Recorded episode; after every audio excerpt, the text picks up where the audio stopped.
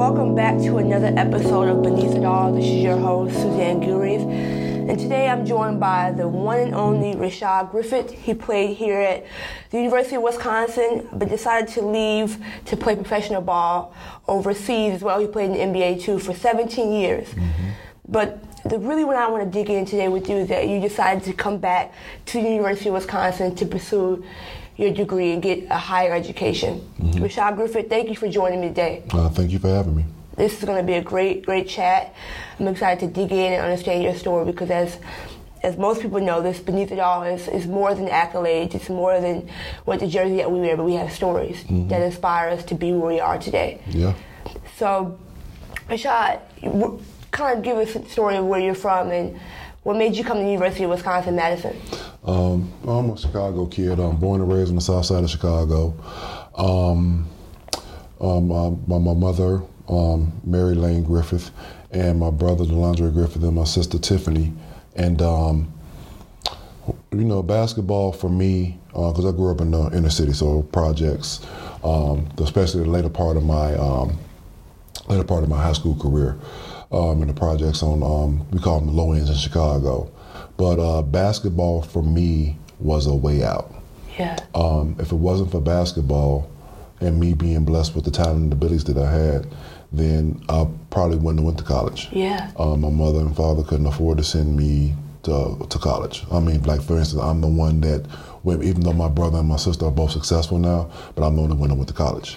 So um, my brother's, um, my sister nursing school, and my brother um, drives trucks. He's been doing this for like 17, about 17 years now, and because um, I'm in the middle, and then my brother's the youngest.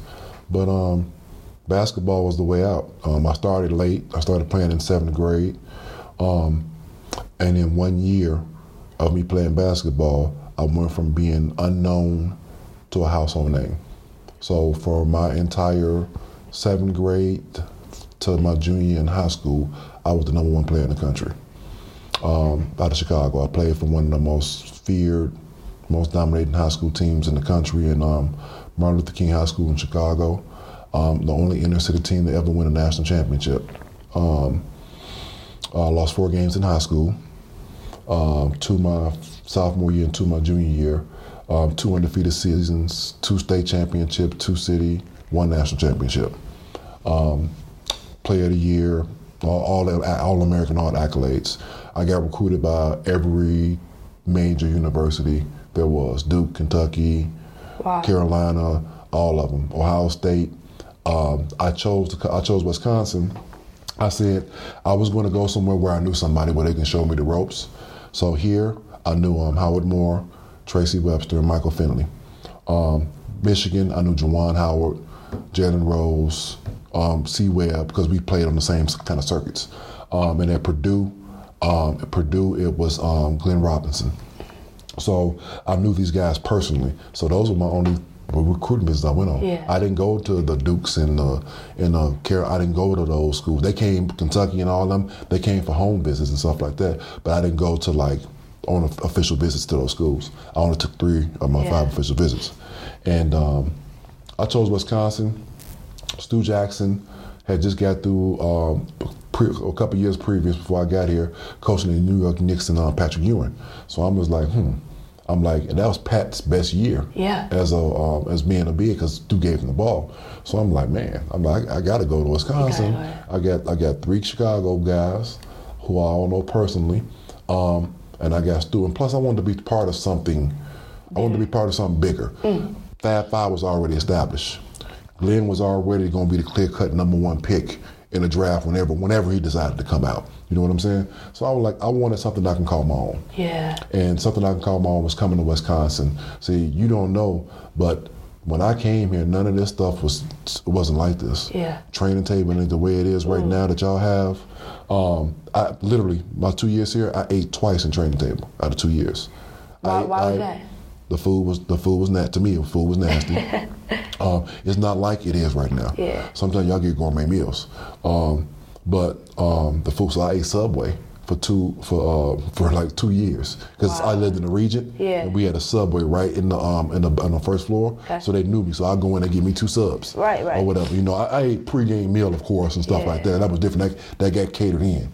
or whatever. But um, but man, it was just like it's just like it was an experience, and I'm, and the, and the reason that God put you in, in places, and He puts things in front of you, and you don't know at that point in time Yeah. whether it's people or an event or whatever it may be, but you find out later. So I found out later, I was part of that turnaround. Men's basketball hadn't been to the tournament in 47 years till Yeah. my freshman year. I was the only piece that they put in. We had three other two freshmen, but they didn't play. So I was the only one I started. Um, both my years, um, my two years here. So the opportunity that you had here was, was great. It was something that could benefit you in the long run. it benefited me to the long to, to right now today. Yeah. Because um, go ahead. I want to kind of refer back to what you were saying. You said obviously you grew up in inner city Chicago. Basketball is your only, only way out. Mm-hmm. Yep. For a lot of a lot of kids or a lot of youth, you know, they feel like sports are their only way out because, especially in inner city Chicago, there's always drugs, you know, going on, Gangs, gang banging. Yep. Um, how did you how did you get away from that? Was it was it ba- obviously basketball? But were your, was it your parents that inspired you to go work hard? Or Um, my mother and father didn't play sports. Um, my mother was six feet, um, so she, that's where I got my height from. My brother's six five. My sister, she's average height. So, um, but um, once everyone seen that I had an opportunity to make something of myself, my cousin, I grew up, um, my cousin, my family was gangster disciple. That's what it was. And how it was told to me by one of my older cousins, he's like, look, this is what I know, street life. This is what I do. Don't have a, the ability to play basketball or do what you do.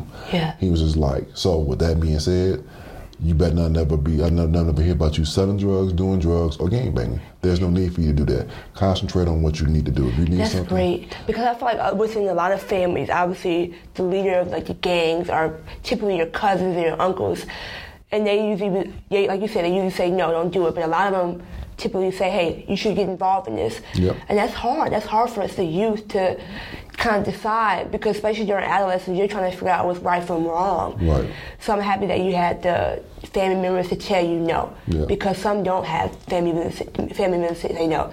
They just go after and they say, hey, this is all I know. And it's hard. because The the hard thing about that is this: when you see people that you grew up around and they've been there since day one, and you see what they're doing, and they're telling you not to do it, but they're doing it. It's just like, but you doing it. but you doing it. Yeah, but you doing it. So it's just like it's like when like with kids. So you'll find this out when you have kids. It's just like if I tell my son he can't be on social media, but then he see me doing it, or my daughter. You know what I'm saying? Yeah. He's gonna be like, "Well, Dad, you doing it?" You know what I'm saying? So it's just like, hmm, lead by example. That's what. That's actually funny. I'm talking about that. That's what brought me back here because when I retired in 2000, um, 2010, I started doing camps with one of my partners down there, Osley. We started doing camps and holding camps, like 10 week camps for the kids when they got out of school In Chicago? in Chicago. And so the purpose of the camp was for, to keep them busy throughout the entire summer till, till it's time for them to get ready to go back to school Yes. and to teach them. Because during that time, during the summer, I feel like that's when all the activity is going around. All the kids is Everybody out of school. outside, you know, every, a lot of gang banging, fighting. That's and that's why it's important to have camps and get people involved. You have people that are leaders in your community to, to show the way, Yeah. to show and lead. Like, hey, I'm doing this, you could do it too. Mm-hmm. But I feel like, especially in the black community, we don't have that a lot. No. And that is that's why we need more people to come back to school to get a higher education and say, hey, we do have people that can represent Mm-hmm. and, and do this. So I think it's important to lead by example. And that, you know what? You know, I I love giving back to my community Yeah. and giving back to the youth, but it comes at a cost. And so what we did, it, when you hold a camp, it has to be done right. So we did it. We stressed education over basketball. Yes, we called. Um, we did basketball. Yes, we did drills. It was like a job. They'd be there. We started at nine in the morning. You finished at five o'clock in the evening. They went to school, the class. They we showed them how to eat well conditioned. So they condition. We had corporate conditioning. So where everybody in the camp, you sitting there, we conditioning everybody. You know what I'm saying? And some of the kids didn't. But you know, the thing is, my pleasure that I get out of it is seeing when they see the change in their game and in their physical strength, and then they sit up there like, oh, I can do this now, or I can do that, or whatever. And you can start seeing that's me. It's the hard part is getting them to do it. The other part that's mm-hmm. difficult with that is when you sit there and you're trying to do this, the parents and everybody they want a discount or they want this or they want that. You know what I'm saying? And it's hard to do that unless you're being sponsored by somebody. It's hard to do that because we got to pay for the food. Right. Y'all not. I mean, th- that's what they, that's what they don't understand. So we had to literally sit there and break down to the parents. This is why this co- costs as much. It's not like it's going into our pocket. We have to pay for the food. We got to pay for this gym. We got to pay for that. You so we not clear. out, So yeah. we not clearing. It's not like we all what you giving us is going in our pocket and it's being divided up four ways. No, it's not. Right, and I think that's what's the mis like interpretation or misconception of like AAU ball too. A lot of parents are like, well, I don't want to pay thirteen hundred dollars to be able to put my son or daughter into a program when they're not getting worthwhile. But like you said. You're paying this for everything. It's, Yeah. it's including every little thing. Yeah. And it's unfortunate that it's costing a lot, but at least you gotta at least trying to help these young kids Yeah. to show them like this is the way to do it. Yeah, and that's what brought me back here because I was talking about education. So one of the kids asked me, Coach Griff, you always talking about us going to school. It's like, did you get your degree?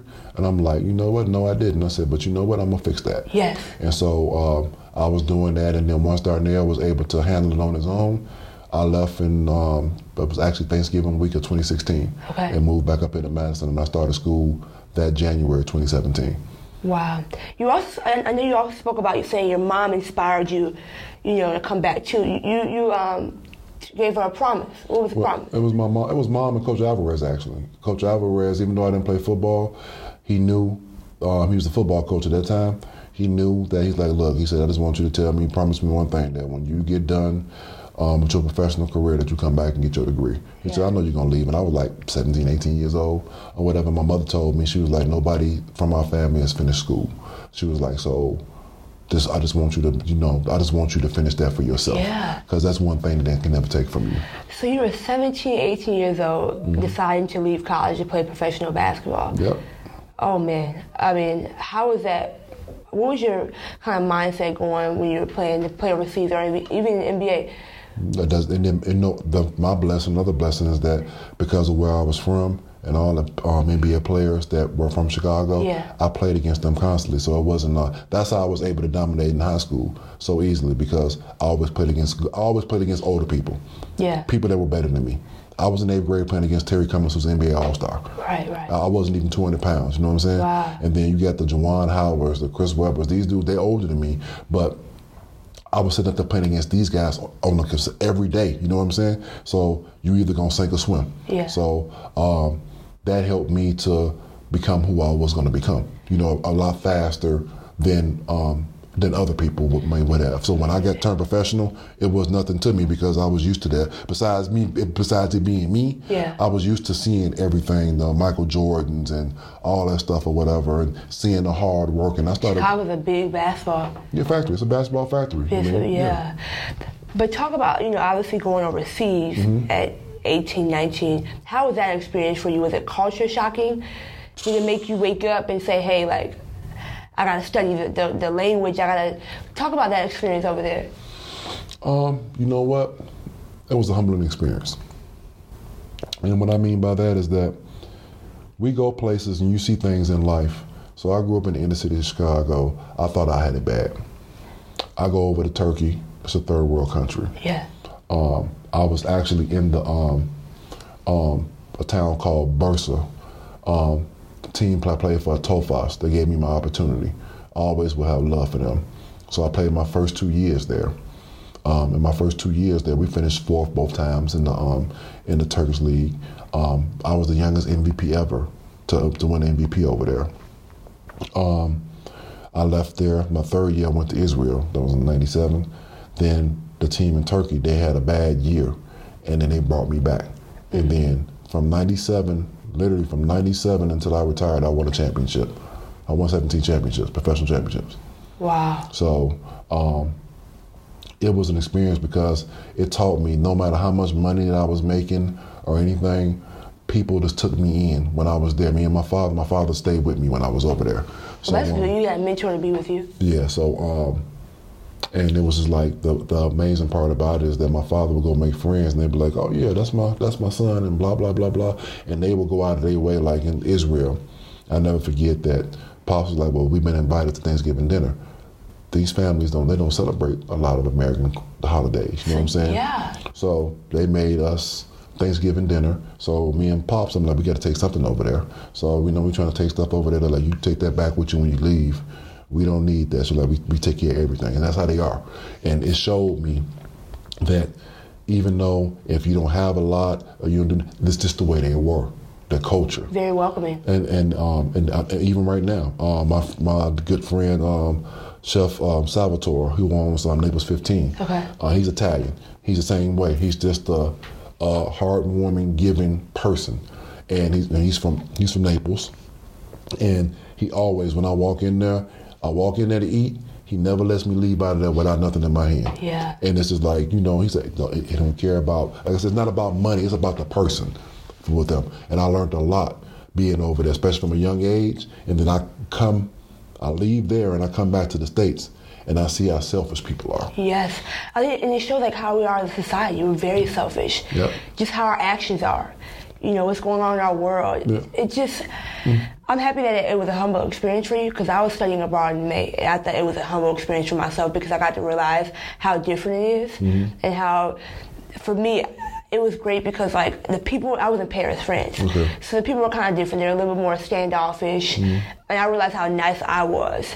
So it kind of gave me a, an experience like I got to assimilate a little bit. I can't dress the same way that I would while in, in Madison, Wisconsin. Just different stuff. So it was different for me. Mm-hmm. So that's great that you were able to really shift and, and understand and become a better person. Yeah, it, it definitely helped you become a better person because once you once you realize that you know in the United States we had this attitude bigger is better, etc., etc. But we're the ones that sit there.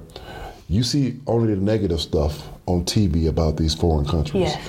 Um, you don't see how the people treat foreigners and how they treat it. Like, like me, like I said, Turkey. I still have a relationship with Turkey. The people from Turkey. I had that part of my camp was them Turkish kids coming over for three months during the summer, from June to August, and I trained them every day, Monday through Friday, um, to get them ready. Start putting them in colleges. Um, you know, and their parents entrusted their children to come over here for stay with me for three months. That's funny. My, my trainer from back at home had two kids from Germany come over and train with him, and I was like, wow. Yeah. I that's kind of that's cool. Yeah, so it's just like you know, and Building relationships. yeah, I mean, you know what? That's what. Understand this. Basketball is a platform. Any sport is a platform. So it gives you a platform to express yourself. So like an artist. So you are artist. So your only job as being a professional athlete really is to take care of your body and go out there and do play the sport or the game that you love. Um, but the relationships that you build and the people that you meet, that's what's going to carry you through life. And I'm, a, I'm an example of that. You see me coming back to school getting my degree. Yeah. You see me working with the basketball team. You see me doing this or whatever, doing stuff, and that's why I'm getting my degree in community nonprofit leadership, so I can go back yeah. and give back to the community. I want to know how to help, you know, and you know, try to address the issues that need to be addressed. Yeah. And the thing about it is that basketball provided me, gave me that opportunity Hello. to um, do all these things or whatever. And then we have a unique university. Wisconsin, by far to me, is the best university, especially in terms of besides education. We always always going to be one of the top education universities. But as far as like welcoming back their former athletes and bringing them back and putting them in roles, and better, more importantly, putting them in positions to succeed Yeah. down the line. You know what I'm saying? For the rest of your life, and it's more family. Wisconsin's like not like any other state. To Chicago, two and a half hours away. Literally, I don't go back to Chicago that much. I don't. I mean, my family's there, but I don't miss Chicago. Um, it's a family atmosphere here. You know, it's, it's unlike any other place. They people really generally want to see you succeed, and if they can help you, they will. Yeah. And that's how it is overseas. That's awesome. I mean, from my own experience too, being here, I've taken advantage of every resources that I've had. They provide a lot of student athletes with different opportunities, but it's important for us to go out there and seek it and and go after it because they're not going to give it to us if we don't ask. But it, they, they do welcome. They do welcome every single person here, and that's awesome that they welcomed you back to be able to come in and get your degree. You mentioned that you, you wanted to you know learn more and give back to the community. Obviously, what have you learned within your degree of community nonprofit leadership? Just about what we talked about, it's the stuff that by me being a, um, a older, older, older guy, a returning student who's lived life, um, my aspects on things are different because your generation didn't go through what I went through when I was growing up and see the things that I've seen. So it's different when you read things in textbooks. Um, you see stuff on TV. Yes. And those people who have the money to donate or the power, the ability to help a community out, they don't understand it. If you come from money, you never understand what it's like to go No. without food. No. What it's like to live in to, to live in an apartment or a house in the wintertime and your, your your mother can't you know robbing Peter to pay Paul and the, and the, and the electricity's off.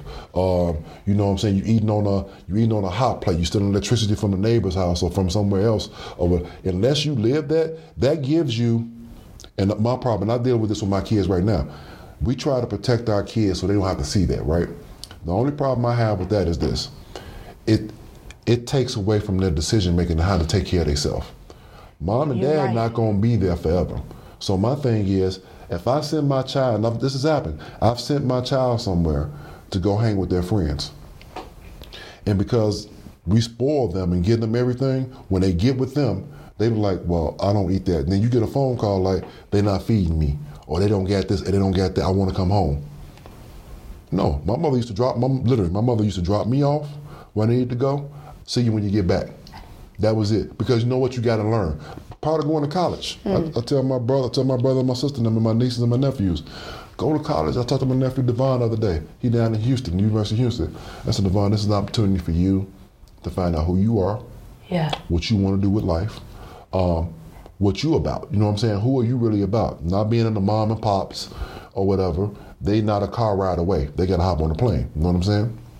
Um, you got to figure all these things out. Like he was talking about when I want to stay up here for the summer. He's a smart kid. He said, I'm going to stay up here for the summer so that way I'm in state so the tuition will be less Yeah. for my mother and father. People, you know, smart kid. People don't think about that. You know what I'm saying? Mom and pops can still pay the twenty, thirty thousand dollars, whatever it is, or whatever, or they can sit there and pay the seven because you live in state. You know what I'm saying? You got an address, and he's thinking about this stuff or whatever. But my brother kind of raised them how we were raised a little bit or whatnot. So I, I mean, it's, I call it the Collins syndrome. my, uh, my son, my, my son is named after me, Rashard Jr. Um, his mother collars him, and then I'm like, but the problem is that when he sits there, the things that he does, it's because of what she does, and she doesn't want to accept that. And I'm telling you, you're doing more harm than good.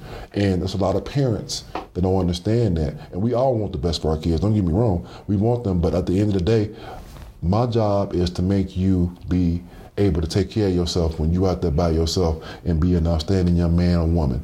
And being a parent, you're not going to be liked all the time. No. You know, you- you're not gonna like. See, I can ask you a question. Like, it- it's been times your mother and your father sit up there had said something, and you like, I don't like you right now. Oh, you know what I'm saying? So you're not gonna be liked, but I I accept that. Yeah, you know what I'm saying? I got to make those decisions for the betterment of you because you don't see what I see. For sure. And so that's what I try to teach these kids and even the boys on the team. I try to tell them, don't don't think about the here and now. Look how that's going to affect you now. Then look who else it is going to affect. If you do something wrong, like right now, if I sit up here and I was to do something crazy to you or whatever, it's going to affect you. It's going to affect me. But look how many other people going to have to get involved. Right, you know what I'm saying? So and then you got to bring all these other people or whatever instead of just doing the right thing. To me, doing the right thing is easy. Yeah. The hard thing is being doing something that's going to cost you whatever scholarship or cost you time in jail or whatever the case may be or just not being a good person. Yeah, many people don't think that about that though. They always think, well, right now. But it's all about thinking about bigger and better. And Rashard, I'm happy that you're able to come back to college and, and be a mentor for the men's basketball team, but also come back and get your degree and show the way to the youth mm. and those around you because it's bigger than life. Beneath all the success that you've had in your career in basketball, you are now trying to tell the story of your life and help the young youth. I appreciate you for being on my podcast today. This is a great chat. Um, everybody continue to give me feedback um, about my episodes, and I'll see you guys for the next episode.